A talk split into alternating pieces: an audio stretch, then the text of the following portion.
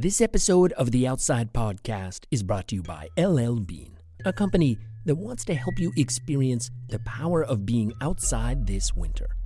Research has shown numerous mental and physical benefits to spending time outdoors.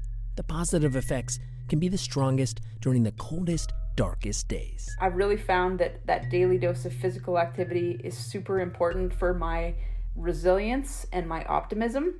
That's Kikkan Randall a five time Olympic cross country skier.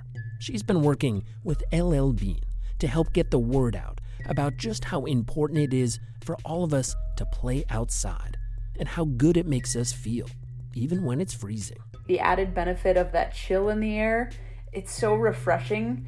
And so you're out there, and then when you come back in, you have kind of this content glow. And then when you go to bed at night, you sleep so well.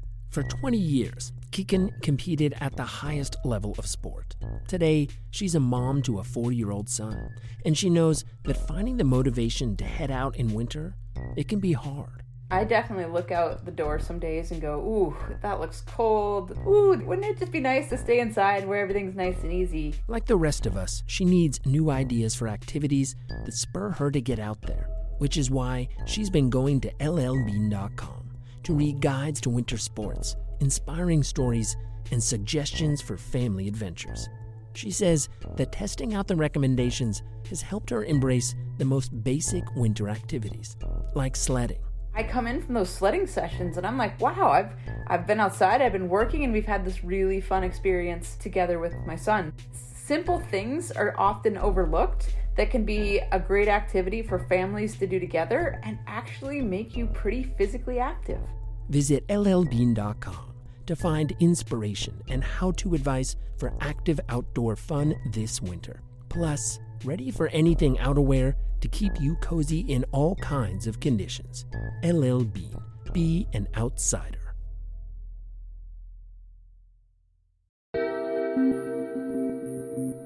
From Outside Magazine and PRX, this is the Outside Podcast.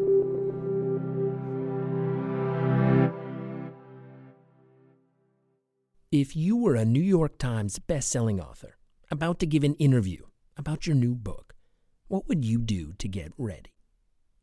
If you're Tom Vanderbilt, apparently you'd sing and pour yourself a glass of water.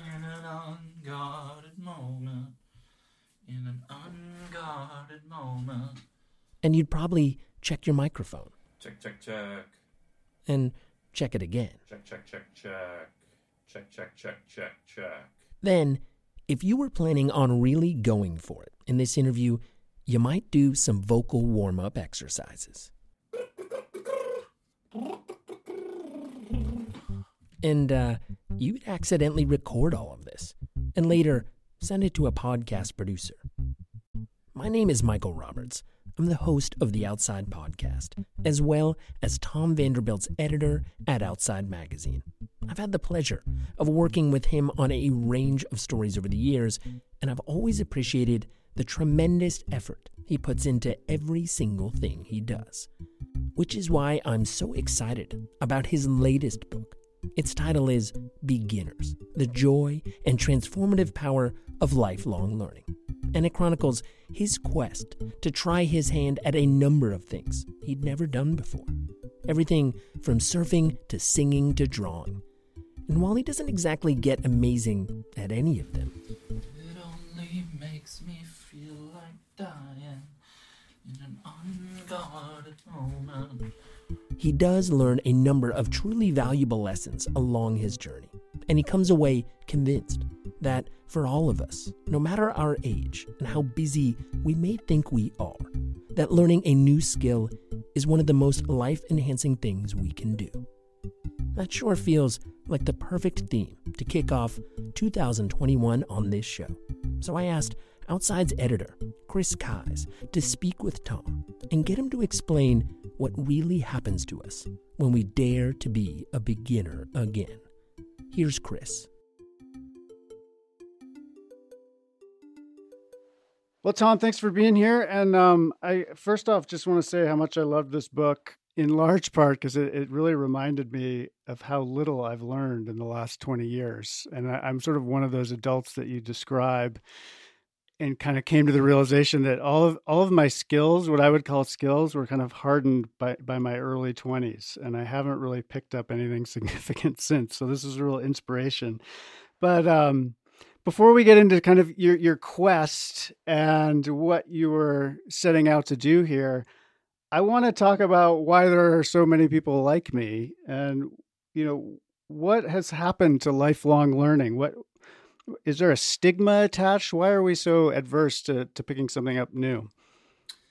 Well I, I, would just say in your defense you have had a magazine to run and children to raise and, and all sorts of things like that but um, okay I, I, feel better thank you. you know what what we'd call normal life tends to get in the way in, in a huge way and and you know when you're in your 20s or 30s, you're not getting sort of huge external rewards for learning things that aren't intrinsically related to what you're supposed to be doing to sort of make a living. It's not like when you're a child, the whole world around you is, you know, kind of standing around you in a circle, ready to clap at the smallest thing you do. Uh, so, so, so, that gets in the way. Um, but, but, there's another thing too, I think, which is just the the stigma of being a beginner. I mean, it's it's very difficult to be in your 30s, 40s, 50s, 60s, at any age really, and and to take on something new. And, and the stakes do get higher as you get older. Something like surfing. Let's just jump into one of the things I talk about in the book. Um, you know, when you're when you're young and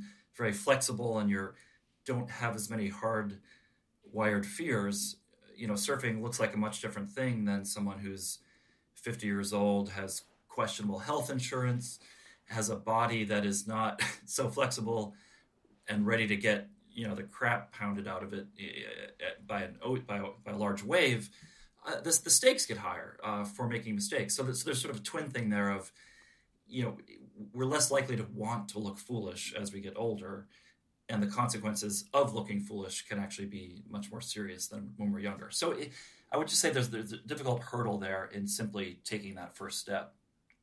Well, and, and especially, and you brought up surfing, and I think in so many of the kind of classic outside sports, it's true. And, and you even go through a list of every one of these pursuits kind of has an, a term for newbies and and it's not a term of endearment and i remember you know picking up mountain biking 4 years ago i finally picked up my first mountain bike and I kind of actually almost miss being able to say on those first few rides, like, hey, I'm a total beginner. So people have the least expectations of me.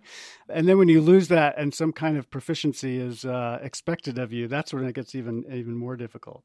Yeah, there's a wonderful um, sort of liberating quality to being a beginner, which many people have commented upon from Steve Jobs to others. But, but with a little bit of skill comes responsibility. And um, of course, that that's since you mentioned it, that that's an interesting place. That sort of first plateau of proficiency is often when there are still mistakes, but the mistakes become higher consequence, and people take begin to take bigger risks.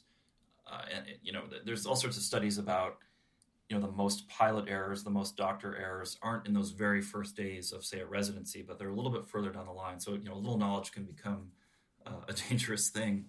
But I want to kind of switch to the other side of that, which is what what I really loved about your book. And early on, you make this case is that despite that kind of stigma and the expectation built in and the intimidation factor, you you write that being beginner can be a wonderful thing. So make the case for that.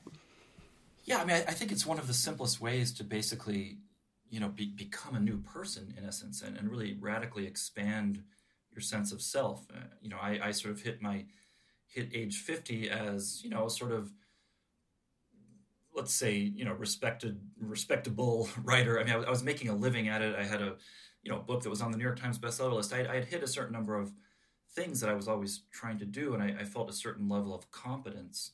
Um, but then I was, you know, was sort of like, is that it? Is that my entire personality in a nutshell right there? And and there's nothing wrong with that. But I was craving a, a bit more for sure. And um, so as, as I launched into all these new pursuits, not, my concept of myself not only changed, but my entire world began to expand. And I was meeting new people, which sounds like a funny thing, but again, when you hit a certain stage of life, especially for men, it becomes difficult to to make new friends, to, to put it bluntly. And there's been all sorts of research on this. And another thing I found is that the skills really taught me to look at the world in a different way. And, and there, there was a lot more learning going on than simply the skill itself. When you start to learn to sing, you think about music in an entirely different way. You think about the songs you've always been listening to your whole life in a different way. When you start to surf, you start paying attention to weather forecasts and oceanography in a way that you, you never did. So there's this, I just found it, you know, a, a lot of people are sort of looking for transformation, and this just seems like one of the easiest, low cost, uh, low barrier to entry ways is to simply, you know, try to learn something new. It's, it's sort of what makes us, us human. The brain is a novelty seeking machine, and we have great capabilities that often are simply lying dormant that that are looking for an outlet. And so, yeah, that's that's that's the case. Well, and, and uh, there was also a, a kind of a, an amazing moment where you describe that being a beginner, I think in, in, our brains can be a lot like falling in love. How, is that is that research backed or more about a feeling? I mean, it's more more of a, a, metaphor, let's say, but but I think there is a very you know very similar sort of neurochemical process there, where there's just this sense that the, the whole world has changed, everything is new. You're you're looking at you're, you're just sort of drinking in this new pursuit with with the zeal of a beginner. I, I think is you know the beginning of a love stage is, is sort of a similar thing, and you start speaking in this uh, you know little puppy language to each other, and I, I just found that any of these things I got into, I, I just wanted to know everything about it. I wanted to know the lingo, who the you know who the main players were. I, of course, wanted to get good as quickly as I could, or at least competent. But that, that's a whole different thing. But um, it just uh, again to to awaken that sense of novelty, which I think we the brain, you know, until the day we die, is, is always craving. And so, out of this, it, it prompts this this mission to to set out to, to learn a bunch of new things. And, and it's an ambitious list. In, in addition to learning chess with your daughter, you want to learn to surf, to draw, to sing, to juggling, uh, to juggle a few other things. So, how did you come up with this list, and you know, why so many items on that list? Well, as for as for so many, I mean, one thing I was worried about was essentially not liking one of the things I plunged mm. into. I, I was worried about, you know, let's say writing a book about learning to play the piano and if by week two I decided I absolutely hated the piano, I, I, had kind of you know cast too ambitious of a bet. So I thought, because I, I, think this is a trap that that people can get into, which is to identify one particular thing as a passion, sort of with a capital P there. And this is based on some research that that Carol Dweck has done, uh, who's who's the person behind the mindset principle.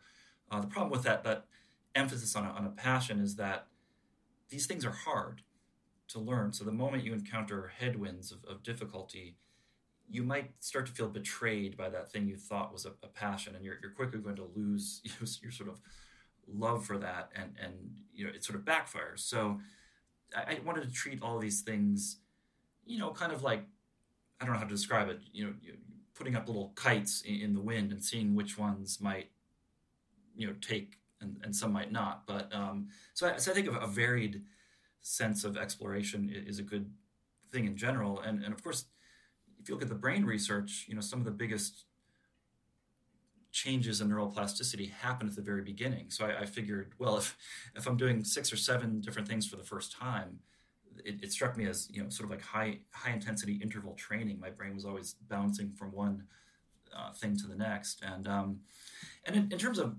the things themselves, you know, these, these were things I basically had, had wanted to do at some point in my life, or basically my entire life, and maybe even had done just a bit, like like singing, the way we all do. But I, I sort of set a, a, certain set of parameters that didn't want them to be too ambitious. You know, like learning to become a commercial pilot or or speaking uh, Mandarin. You know, or I mean, which I'd love to do. You know, but um, let, us be realistic here.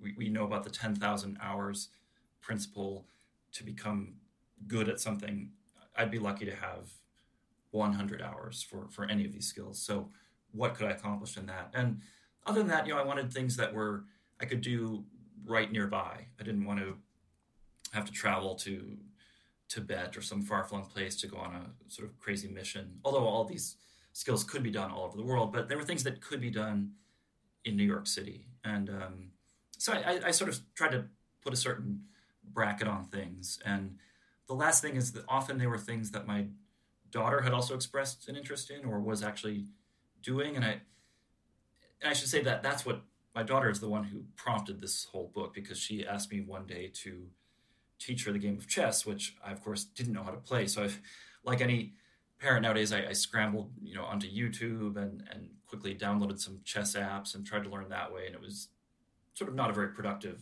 enterprise. So then I did the next thing that a lot of parents do. I hired a coach. And then I thought, well, if, if I have a coach for her, maybe I should try to learn it also. And so my daughter really, you know, like any kid undergoing this journey of, of learning exploration that we support and pay for and so enthusiastically back, uh, you know, I sort of wanted to be there as she was doing some of these things and, and literally be there with her, you know, on the wave at, at the chess tournament um, to, to the extent that she would actually have me there. And, and of course, she's gotten a, a, year or two older since uh, I finished writing the book, and you know the way kids are, you know, she's sometimes less willing to have me there, but that's a whole different conversation.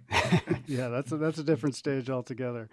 That doing things with your daughter, and specifically with the chess at the beginning, um, really gives you this great compare and contrast, and and an opportunity to to look at how children learn and how adults learn. And I think that that gets at sort of another barrier to entry for adults is I think we've we're under the impression that well it's so much easier to learn as a kid so why bother? One of the major disadvantages is, is simply you know lifestyle and and sort of our our status as adults. We simply don't have the time to devote an entire day or half day every day to some video game or or learning some skill. I mean we just, we just don't have that time. So you know children just have that built in kind of lifestyle advantage. So that that I think is really looms almost as important, you know, if not equally important as any sort of brain thing. But yeah, I mean the brain situation is that you know children are young. There are a lot of these synapses that are that are joining as they learn new information. They're they're literally forging new paths in in their brain. They're they're sponges. They are. I use the metaphor of you know sort of like a you know a computer with a, a lightning fast flash drive that is just ready to gobble up any data you throw at it. Adults, you know, I've spent five decades accumulating information. I have sort of a lumbering, you know, ancient hard drive that you, you try to find some file and it's like going, you know, circling. Uh, so my brain is just number one filled up with a lot of stuff. So learning any new thing, all that stuff I already know is going to get in the way. If I already know some sport that's a little bit like this other sport, my knowledge of that sport might get in the way where it doesn't affect my daughter. And then just our brains become slower as we age in general. So it's always going to be it's not to say that adults can't learn anything. It's just going to be a little bit harder. You're going to have, you're going to have to put in more work compared to a younger person, and this begins to happen, you know, pretty much as in our 20s. So it's uh, get get out there and depressing. learn while you can, kids who are listening. but uh, okay, well, let's. Is there anything on the other side of the ledger uh, that that we have an advantage or a leg up on, on kids when it comes to learning? Well, certainly, yeah. We we have um, this thing called crystallized knowledge, which is you know basically you know sort of wisdom, and all of those things we've learned. If if we're talking about chess, my daughter is very good at seeing possibilities on the board in that very moment sort of like like when kids do like chess puzzles they, they can spot some things very quickly. Where i might have an advantage is larger term things like strategy or patience or or even the even sort of the meta knowledge of, of games and how to play games and how to compete. I mean the, those sorts of things. Um, so you know that that's where by the time a grandmaster emerges they've learn this entire catalog of historical games, which you know is sort of this crystallized wisdom, whereas kids do better on, on kind of rapid reflex type movements. So we're, we're sort of playing the long game as adults, and which you know off, often does have an advantage. So you mentioned just then that kind of part of this exploration for you was learning kind of the process of learning and how to learn. And it doesn't adhere strictly every time with every pursuit that you make, but there is kind of a common arc that goes on. Can you can you describe the sort of stages and that, that you every one of us kind of consistently goes through? Yeah, there's a whole set of uh, stages that were put out by the Dreyfus brothers, who were academics at the University of California system, and they talk about this five stage model, and it, it's you know the beginner, the advanced beginner, competency, and it goes all the way up to mastery. And you know the, the thing that's most striking is that beginners, the thing they identified was that beginners really pay attention to rules. They're because they don't really know the thing they're getting into, so they are trying to learn on the fly. And the easiest way to do that is to pick up these rules. So in in chess, for example, you, you learn a lot of things right away that are kind of tropes that you know uh, you know don't move your queen too early don't put your knight on the side of the board. And those are all very good things to learn except sometimes there actually is an advantage to violating one of those beginner rules and that's where you get into the sort of advanced players who know how to do that. So you know the, this this kind of slavish rule following is good in the beginning but we need to begin to shed it as we move along and start to pay more attention to what the Dreyfuses call, you know, context, contextual clues. Um, so if you're learning to drive, you, you, know, you're sort of like beginners look right at the hood of the car. They don't look very far down the road. They only study traffic signs and signals. They're not kind of looking at what other drivers might be doing. So that that's part of this, this process of, of sort of moving along. And, and another unfortunate part of that process is, you know, what's called the plateau and the beginning of any of these things is a wonderful time, as I sort of mentioned, because the you're making such rapid progress. And this is where this this phrase "learning curve." People talk about a steep learning curve, and I, not to get too you know academic here, but they sort of think that that indicates it's a difficult sport or pursuit. But what, what that actually means is that that's just showing your progress versus time. So if it's steep, that means you're really making a lot of progress in a short time, and that actually is sort of the case for a lot of things. You know, I, you go snowboarding the first time. If the first time you stand up and go down a hill, like that, that's an amazing leap in performance you, you've just achieved.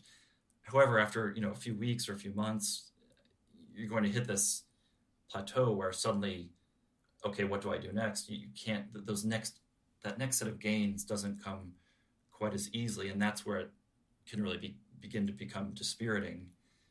And why, why it is so again, I said kind of liberating, and the feeling is of lightness to be a beginner because, as you said, the expectations are so low. But with with sort of the beginning of competency becomes this whole responsibility. And I'm not advocating to simply give up anytime you hit this plateau, but you you're just going to have to push and look for some other resources within, rather rather than simply your enthusiasm. We'll be right back. At the top of the episode we spoke with five time Olympic cross country skier Kikkan Randall about how she's helping LL Bean inspire you to experience the power of being outside this winter. Not surprisingly, Kikkan really likes winter. There is just something magical about watching snowflakes come down. Just snowflakes in the air make me excited. But that doesn't mean she's always motivated to get outside in the cold. In 2018, Kikkan was diagnosed with breast cancer, and at the start of her treatment, she decided she would get outside for 10 minutes every day, no matter what.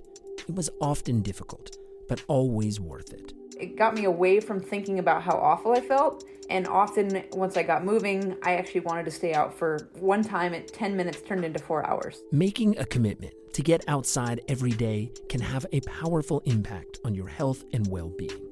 But Kikkan has picked up other invaluable tips for cold weather activities from the winter guides at llbean.com. I think sometimes when it gets dark, we think, oh, well, the window of opportunity has closed. But actually, throwing on a headlamp and going outside, I find it super fun. It's like you're seeing the trail in a totally different way. Another key piece of advice make sure you've got the right layers to be comfortable. LL Bean's ultralight 850 down outerwear is made with PFC free, water repellent down that stays dry 17 times longer than untreated down for better protection from the cold. We always throw the 850 layer into the pack so that when we get out on the trail, if we decide to sit down and maybe have a drink out of a hot thermos, we can throw our 850s over the top and it just provides that perfect layer of warmth.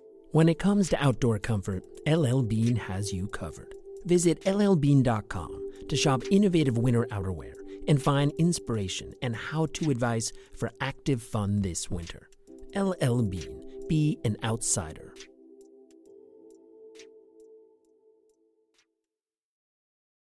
Let's go through a specific skill that you try to learn. The biggest one, probably the one that will be most interesting to our readers, is the surfing. Mm. First, can you talk a little bit about the place surfing held in your imagination before this? Yeah, I mean, I, I grew up in the Midwest, so I had, you know, I guess people have surfed on Lake Michigan, but I was not aware of that in my day. But you know, I would watch things like the Brady Bunch, where they had this famous episode where they go to Hawaii and Greg enters a surfing competition and is wiped out because of this this tiki idol they were playing with. So you know, anyway, it it runs deep. But um, and you, I would see once in a while on on ABC's Wide World of Sports would have some surfing feature. So it was just it was it was it was coastal. It was in Hawaii. It was just this whole lifestyle that has been you know obviously since endless summer has just been out there and people like me were just you know it, it was kind of far away but um eventually moved to the East Coast, and I was I was within spitting distance of the ocean. But the funny thing about New York City is you sort of forget that very often. And even though I was for decades was living within short drive of a pretty good surf break, it just didn't I didn't connect because as I mentioned earlier, you know, we're just caught up in our daily life. We don't have time. We sort of forget these dreams. Uh, so yeah, it's always always just sort of haunting my imagination. It was something I, I really wished I could do and more than that, it was just a type of person in, in my mind that I, I, wanted to be. Whether whether that was actually possible at in, at age fifty with grown up responsibilities and all that, but. well, it's also one of of of all the sports probably the the highest barrier to entry in terms of that intimidation factor. It is. I mean, surf breaks are are crowd. You know, the better the break, the bigger the crowd, and the, and the more you know. Uh, protective the crowd is of that break. Um, I mean, there's all sorts of barriers. There's equipment. There's you. You have to get to a, a beach. Not everyone lives within distance of, of a good surf break. There's the weather is always a challenge. I mean, you know, you can practice juggling or singing any day of the year in, in the privacy of your home.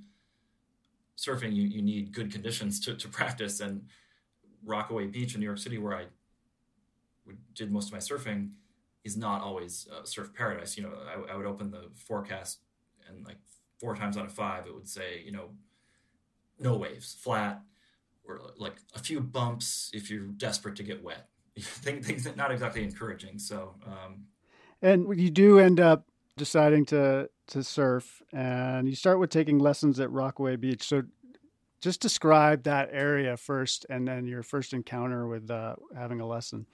Yeah, I mean, Rockaway Beach is a very New York City place. It's very, very gritty, very urban. It's right underneath the flight path to JFK. So, you know, half the time you're, you're trying to listen to what your instructor says and you can't hear because there's a 747 zooming overhead. Um, but there's, you know, a lot of sort of housing projects that were built in the 50s along the ocean. So it looks it looks very stark and almost reminds me of something like on the Black Sea or something. Um, but then again, but then there's also these strange moments of beauty just whether whether the, the way the light is falling upon the water, or you'll see some great shorebirds or a pod of dolphins. Even whales have been spotted there, and and you're you're sort of sitting out there in the water thinking, wow, you know, I, I, I was in Brooklyn a few minutes ago, and, and now I'm here, and like, why wasn't I doing this my whole life? Um, and then you know, it, it's a great beginner break also, which is um, important, and and there's always a surf lesson going on there. And, and this is something that will be familiar to many people if either they've done them themselves or they've seen it. You know, just a bunch of people on these styrofoam boards doing some of the, the practice moves on the beach. Like they're desperate to get in the water, but the instructor always makes you go through the motions on on the beach. You have to practice your pop up on the beach, which is a good thing because yeah, it's it's it's a hard thing to to practice out in the ocean. Um, and and yeah, so and, and Rockaway is again it's New York City, so it's it's very crowded. So I I tended to favor the winter, um, you know, which involves wearing a, a thick wetsuit and, and dealing with some weather conditions. But I just found you know there's a lot lot fewer people, and um, kind of like like that element of, of the solitude and but yeah, I was out there, you know, months and months and months taking lessons. It took me a few times just to stand up. And of course, the minute I stood up and rode a wave, you know, I was like frozen like a statue, but I, the board carried me in. I thought, you know, wow, I'm surfing. And, you know, and this is one of these moments of a beginner where you think like, like, yeah, nailed it. And then, then all of a sudden you realize, you know, from there, you, you're only exposed to how much you don't know. And, you know the next week like i said you'll you'll go backwards and the, the, yeah so the funny thing about about surfing is that it's so dynamic and so random that uh, you know a few months after i'd been doing this i was in portugal doing an assignment and i, I found a break there and I, I, hired a board and instructor and i thought like okay i'm going to show these guys all, all my hard earned rockaway knowledge and I, for, for the next hour i could not catch I could not ride away. I, even when I was pushed, I could not catch a wave. It was just the the board was different. It was a shorter board. The the, the nature of the break was different. And so in desperation, they sort of had me change the way I was trying to pop up, and they used this sort of technique that my locals, uh, that my guys in Rockaway said, "Oh, that, that's what they do if they for a one day lesson, just so you can stand up and feel like you've accomplished something." But it's not really the way you want to learn for long term surfing. But so I was, you know, very humbled, and there were just endless moments like that where, okay, I thought I, I thought I had this nail, but okay, I guess now I have to try to catch my own wave, which is a whole different skill set, and then that takes many more weeks, and yeah, so it was just back and forth, back and forth. so yeah, you talked earlier in in our conversation about that plateau period and how especially for something that you think you're going to be the most passionate about and most excited about, can be this moment of real disappointment of why am I not getting better at this? Um, so, uh, two things I want to know is why does that happen? It, I mean, you, you mentioned the the learning curve, but why do we hit the spot where it, it the next level becomes a lot harder to attain? And then, do you have any insights, having tried all of these things, and including surfing? Like, how do you push through that to get to to instead of just quitting at that point? Yeah, it's a good question. I guess you know one one reason is simply that the skills are actually becoming harder. So, I mean, the the, the things you're trying to achieve as you go deeper are, are just technically harder. So they would probably take more time anyway, even though you've, you've put in all these other other things. You know, to do to do sort of like a a cutback on, on a wave is, is, a, is a harder thing than simply catching a, a, wave and riding it ashore. I mean, number one, you have to have the right wave for a cutback. It, it just takes it takes so much repetition and, and muscle memory to build up. Um, and how to push through. I mean, this is something that you know. I mean, one thing that comes up in, in skill learning quite a bit is there's a, a phrase called repetition without repetition, which was this this Russian uh, scholar of, of, of motor skills. And the idea is that you don't always want to be drilling the same exact thing the same exact way.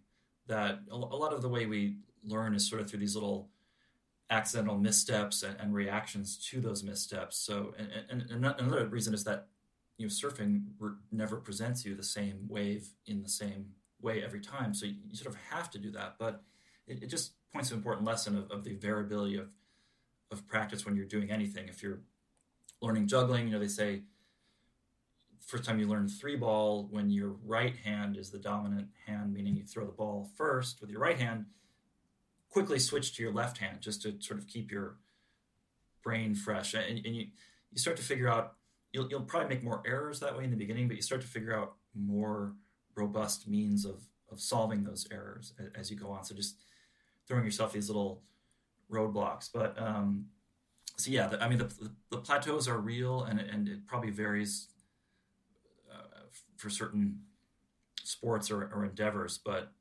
again, I think just time and changing up the practice and and just not getting discouraged. One of the surf instructors that camp I went to in Costa Rica had, I thought, a nice comment. He said, you know, don't don't reward yourself for catching a great wave, and don't beat yourself up for you know falling on, on a simple wave. It because a lot of it is just is just luck. You, you may not have actually done the right technique to catch that great wave, and it might not work the next time the same way at all. And you might have just had sort of a you know stupid thing that happened during the easy wave that you, you slipped up on. It doesn't mean you're a terrible or great surfer. It just you do have to give some allowance to these external factors because they, they will they will get you. With that, you know, larger goal of getting to a place where you're not thinking so much and you're just doing.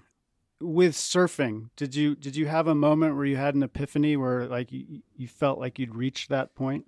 The epiphany with surfing is, is maybe not so much about let's say I had a, a series of negative epiphanies uh, because I, you know, thought I had it pretty dialed in at Rockaway, where on a day of fairly mild waves, I could start to reliably catch those waves and just have fun with it. And then, you know, the more you start to catch, then you start to play around. You're like, oh, maybe I can try to, you know, walk a little bit up and down the, the, the board. I, you know, I, not talking about toes to nose or anything, but, you know, just do a little trick. So then you, you start to feel confident that when I went to the surf camp in, in Costa Rica, you know, it was, it completely blew my mind. I mean, number one, I walk into the place and they've got this wall size mural that looks like um, you know the family tree in the in the book 100 years of solitude i mean it's just like this crazy branch of all these things and what this represents are all the skills and sub skills of surfing it's not just you know catch catch wave and ride to shore it's like all this stuff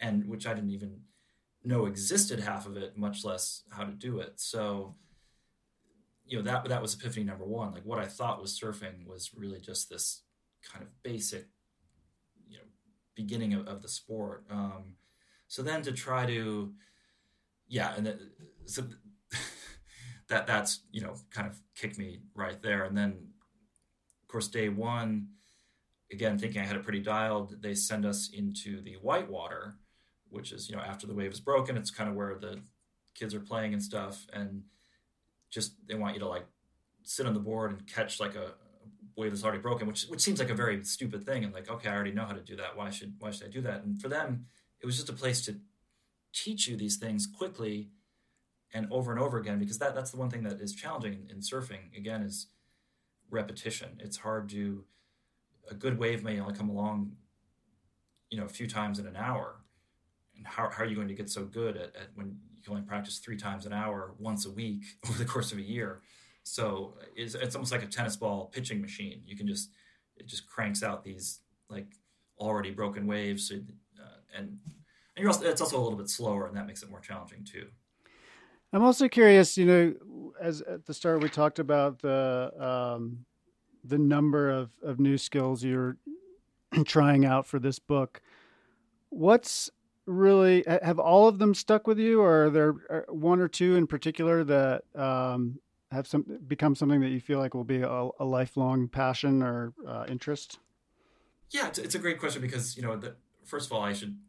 This book definitely has you know, the word dilettante written all over it, and you know, for most people, that's sort of a, a negative word nowadays. But I try in the book to kind of reclaim its its original sort of positive nature of these these people that were just curious about life and art in Europe, and you know, it's sort of this, this positive thing. But um, I, have sort of stuck with with all of them in in some ways. I think singing, for example, has resonated uh, quite a bit, and I've had since joined a, a choir, which then, of course, unfortunately, got hit by the pandemic. So it turns out choirs are, are really super spreader events, one of the, the great, easiest ways to catch COVID. So I kind of lost the choir for now, and we've been doing some remote stuff, but it's not quite as satisfying. But but seeing you know, and, and here's the question: like, is it because it's the most the thing I'm most passionate about, or or is it simply the easiest to squeeze into that that life I was talking about? Um, if I if I lived right on the beach, maybe I would be,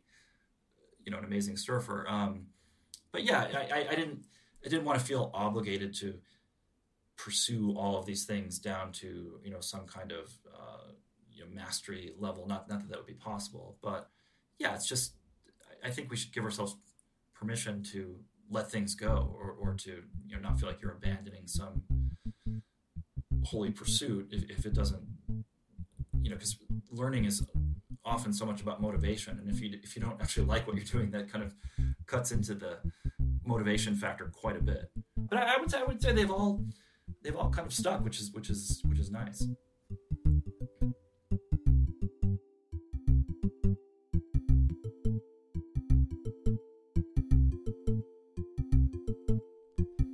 That was author Tom Vanderbilt speaking with outside editor Chris Keyes about his new book, Beginners The Joy and Transformative Power of Lifelong Learning. You can learn more about Tom and purchase his book at tomvanderbilt.com. To read an excerpt from the book about Tom's effort to learn to surf, go to outsideonline.com backslash Tom Vanderbilt. And while you're there, please consider making a contribution to Outside to fund the storytelling we do on this podcast. You can do that right now at outsideonline.com backslash podcast listener. We really appreciate your support. This episode of the Outside Podcast is brought to you by LL Bean, a company that wants to help you experience the power of being outside this winter. Visit llbean.com to find inspiration and how to advice for active outdoor fun this season. Plus, ready for anything outerwear to keep you cozy. LL Bean, be an outsider. We'll be back next week.